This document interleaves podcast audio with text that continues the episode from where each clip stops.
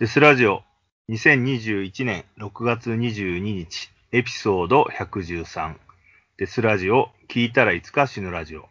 このラジオは不思議、不条理、不幸、不謹慎な事件を我々イットとキャットがそれぞれ紹介しコメントします。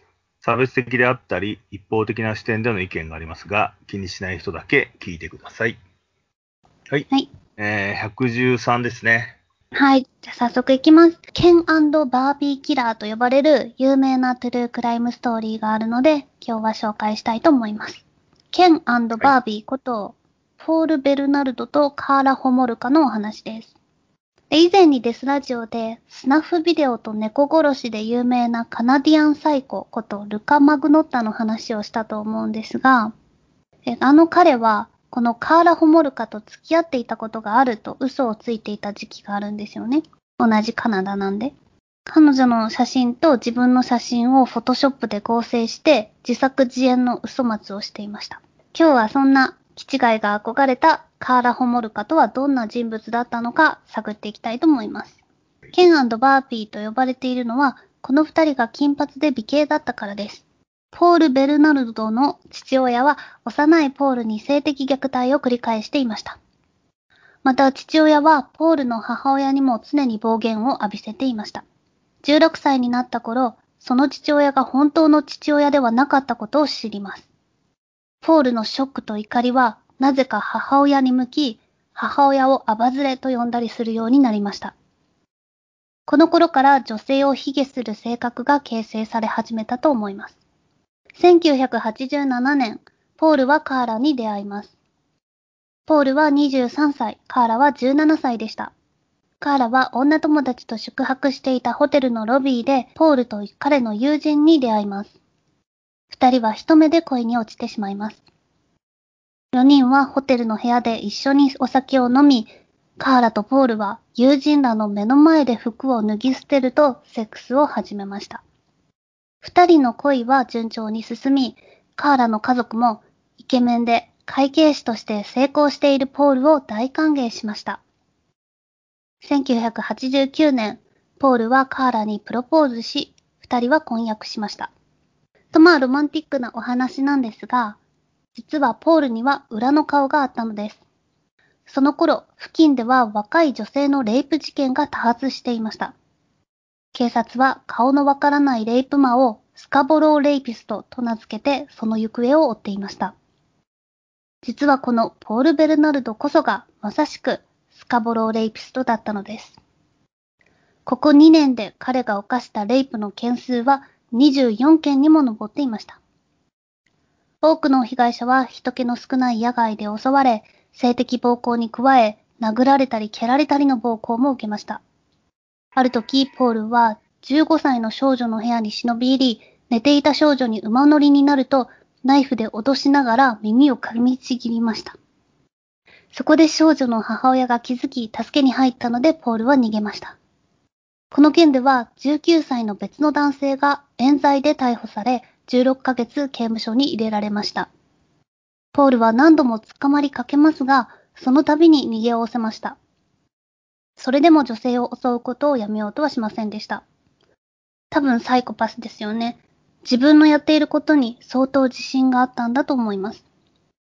被害者の証言から似顔絵が作成され発表されると3人の人間がそれは完全にポール・ベルナルドだと揃って言いました。ポールは警察に呼び出され30分ほど尋問を受けました。彼はサイコパスらしく自信に満ちている態度で受け答えし、自ら DNA のサンプルを取るように進めたりしました。警察は彼のあまりに堂々とした態度に、つい容疑者から外してしまいます。さらに DNA 鑑定は未熟だったため、あまり役には立ちませんでした。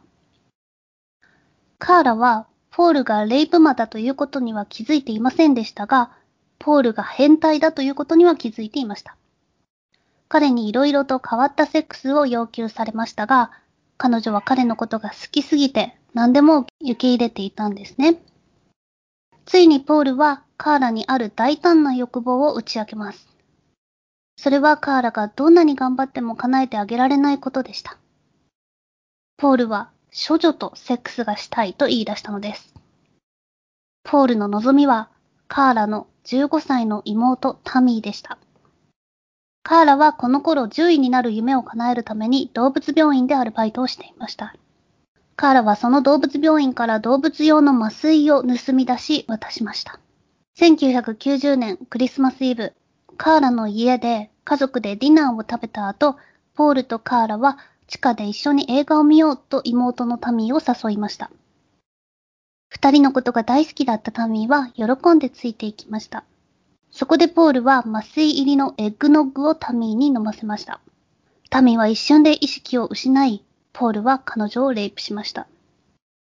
さらにはその様子をビデオで撮影しました。カーラは両親に気づかれるのを心配して、早く終わらせるようにポールをせかしましたが、ポールはうるさいと怒鳴ると、彼女にもセックスに加わるように命令しました。二人が意識のないタミーを犯している最中、タミーが急に咳き込み始めました。仰向けになっているタミーは、夕食とエッグノッグを吐き出し、その吐砂物で喉を詰まらせてしまいます。ポールとカーラは救急車を呼び、タミーは病院に運ばれましたが、息を吹き返すことはありませんでした。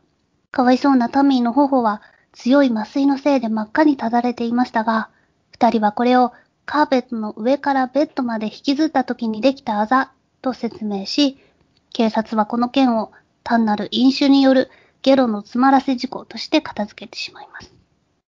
この妹の死から3週間後、二人はまたセックスビデオを撮影しているんですが、そのビデオの中で、カーラは妹を犯すの楽しかったね、と話しているんです。さらには、子供は女の子がいいね。そしたらあなたが犯せるから、とも話しているのです。やばい女なんですよ。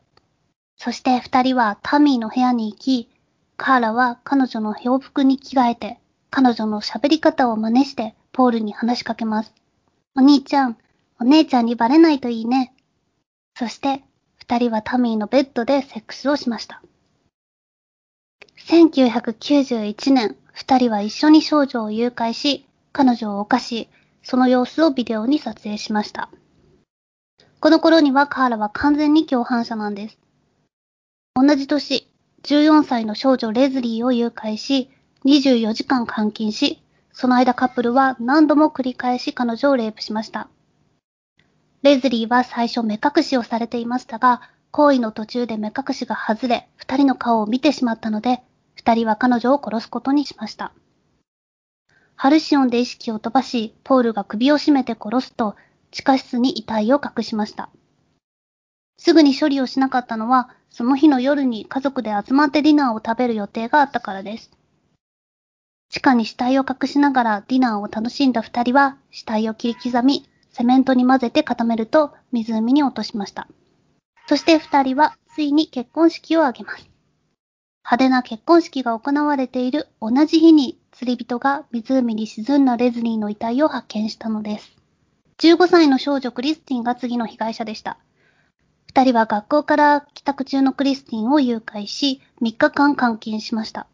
二人は代わる代わるクリスティンをレイプして拷問する様子をビデオで撮影しました。彼女は犯されながら、テレビで泣きながら彼女を探している両親の様子を見せられました。誘拐から3日後、二人は彼女を殺しました。ついに動き出した警察によって二人は捕まります。そして DNA 鑑定でポールがスカポローレイピストだったことが判明します。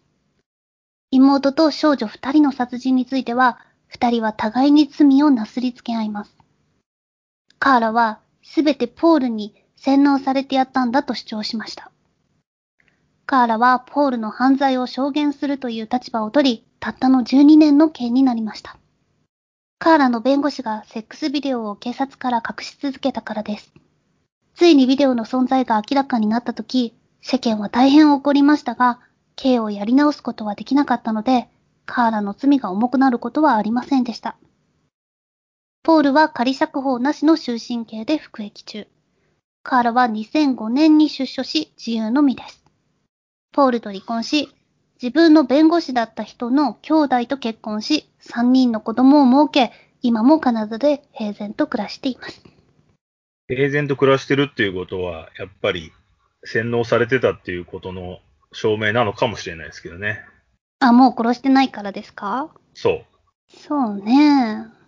すごく嫌われてますけどね、全カナダ中から。まあまあまあまあ、要は司法制度の問題ってことでしょ、ダブルジョパティってやつだよね。一回罪が定められちゃったら、もう一回裁判できないっていう。映画でもよくあるけど。うん、まあ、でもどうなんですかね。殺してないっていうことが証明なような気もするけどね、普通に。まあそうですね。うん。子供を作ってさ。うん確かに。子供のこと可愛がってると思いますね。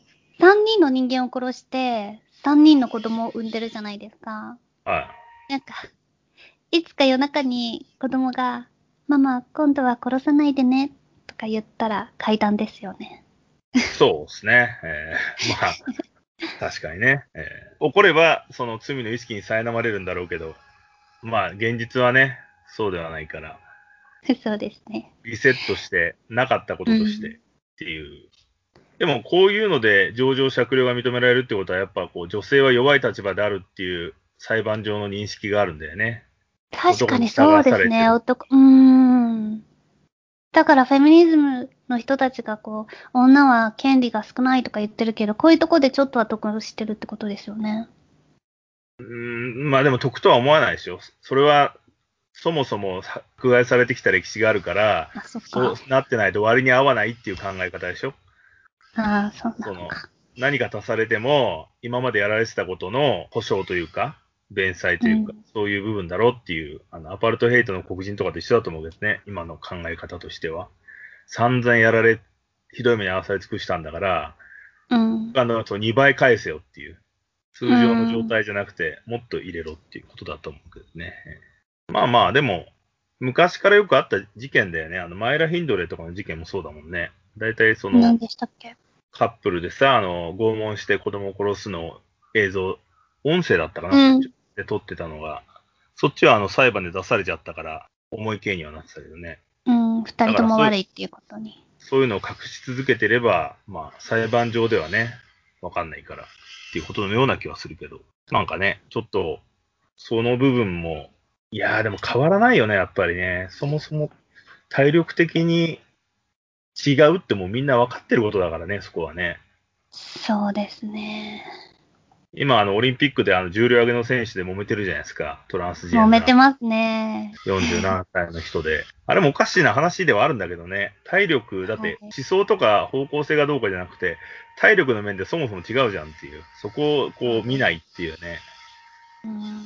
たまたま男の体に生まれてきてしまったっていういう弁解が通るのかっていうさ。それでもし心が女性だったら、今回みたいな事件が起こった時に、やっぱ緩くなるのかっていうね。うん。上場酌量があるのかっていうこともあるんだけど、ちょっと、やっぱね、今はそういうのの思想論というかね、過渡期だからうん、ちょっとお面白い季節ではあるけど、まあ、どうなのかなっていう。すね。うん。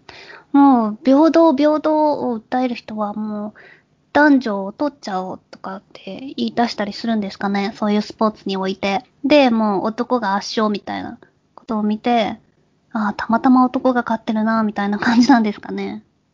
まあ、そもそもは一緒だったんだけど、体力的にあまりに差があるから男女で分けたはずなんだけどね、また元に戻すっていうことなのかもしれないですね。もしくは、男、女、別枠。だから、ある種の意見では、トランスジェンダーとかそのジェンダー問題がある人は、オリンピックじゃなくてパラリンピックではその枠作ってやれよっていう意見もあるよね。うんうん。トランスジェンダーのみのね。そう、トランスジェンダーとか、まあ、その後何かが出てくるかもしれないじゃんその、はい。足が4本生えてきちゃったとか、そういう、そういう超人みたいな、うん。そういう人とかが出てきたら、その枠に入れるみたいな。やっぱね、なんか、オリンピックって考えれば考えるほど、その優勢学に基づいちゃうからね、超人が生まれたら絶対その人が勝つじゃんっていう、努力しても勝てねえじゃん。だから、ね。なんでやんのかもよく、まあ、前々から言ってるけどね、ちうょっん。私もわとからない。だろうって。確かに。だから今試される時だよね、オリンピックのね、意義が。あのこれだ本当そうでけ。人間みんなそれぞれいいんだって言ってる世界でね、優劣を決めるわけですから。はい。まあ、オリンピック、やめろやめろって言ってますけど、やりそうじゃないですか。じゃあまあ確実にあるんじゃないですかね。はいいろんなものを作ってしまったし。ただ有観客か無観客かだけだよね。うん。まあオリンピックやってもいいから飯塚を捕まえてほしいっていうのがみんなの気持ちなんじゃないかなって思います。ああ、でも今裁判やってるよね。多分や、ってますね。死ぬまで粘るじゃないかなって気がするけどね。あれ悲惨なのがさ、あの、裁判って確定しないと、確か賠償金とか払えないんだよね。うん。だから殺され損なんだよね、そのまま、その、裁判が続き、長引けば長引くほど。まあでも彼らはどうなんだろうね、賠償金払ってんのかね、先にね。払ってないんじゃないですか？謝上級国。ちゃんとしてないぐらいだし。普通交通事故とかだったらさ、保険会社からあの、なんつうの、お見舞い金みたいなの渡した方が心象いいですよとかって話になるはずなんだけどね。ええそうそうしないなんだ。そう。普通はそれをすると、要は相手が怒っちゃってるから、うんお金で抑えられるからさ、感情なんて。ある程度の出してっていうのがあるんだけど、やっぱそういうのもしないんだね。それをやると、認めてないですからね。そう認めたっていうことになっちゃうっていう、その、周りの意見とかがあるんだろうね、きっとね。もうあの年だったらそこ、そもそも状況判断さえできないだろうから、何をすればいいのかも分かってないでしょ。うん、分かってないね。弁護士とかにこういうふうに言えっていうふうに言われて、言ってんのかなって、まあまあ、そんな気はしますけどね。ちょっとね、あの、裁判も見てみたいもんだけど、まあ、うん。抽選でね、多分、その倍率が高すぎて、言っても難しそうですけどね。今、あの、第1弾として、ノルウェーブラックメタルの流星と崩壊っていうので、ハルマゲド・オブリタレーションレコードの、そして、ブッチャ ABC、あれ、グラバブ・グラブっていうのかね、のナルさんとですね、いろんな、どれぐらいだろう、1時間ぐらい話をしてます。一体、あとは映画のね、ロード・オブ・カオスから紐づけて、今ちょっとあの、緊急事態宣言で、ロード・オブ・ザ・カオスって突然映画が終わっちゃったんで、本当は映画やってる時ぐらいに流したかったんですけど、終わってしまったんでね、うん。時間が、タイミングがずれちゃったんですけど、多分 DVD とかでも出るはずなんで、それを見たときにですね、一緒に実際はどうだったのかっていうところとか、あと周辺のバンドとかの話をしてるので、もしよかったら、あの、ノートの方でね、デスラジオでノートで検索していただければ出てくるし、あとツイッターにもプロフィールのところにリンク貼ってあるんで、クリックしていただければそこに飛ぶことはできます。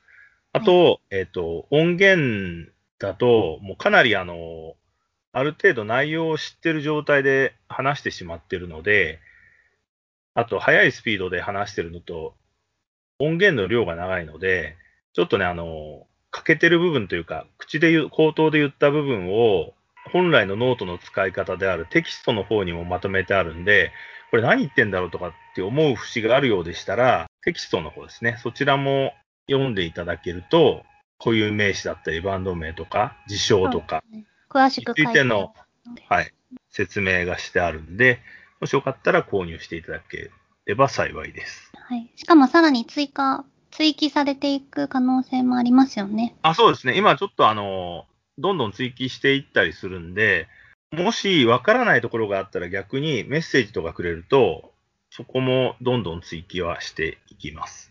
あとちょっとね、もうちょっと写真を充実させていこうかなと思ってるんで、画像をですね。多分、あの、文章よりも、アルバムのジャケットとか載ってた方が、イメージがしやすいと思うので。うん。確かに。いいですね。うん。そして、えーゲストを呼ぶたびに随時そちらも更新されていくので、ノートもちょっとね、チェックしておいていただければ、いろいろ足されていく。あと、無料の記事とかも載っけていこうと思ってるんで、はい。ぜひフォローしていただけると嬉しいですね。そうですね。はい。うん。あと、釣崎さんの後半も、とポッドキャストではなくてノートの方にアップする予定なので、うんそちらもお待ちいただいたらと思います。はい。非常に興味深い内容なんで、はい。あと、シリアルキ。ラーも出てくるんでね、うん。はい。トゥルークライム好きな人にはマストだと思いますけど、はい。はい。お楽しみに。はい。ではまあ、今日はこんなところで、アップデートの情報は Twitter、インスタで発信しているので、デスラジオで検索してみてください。それではまた。それではまた。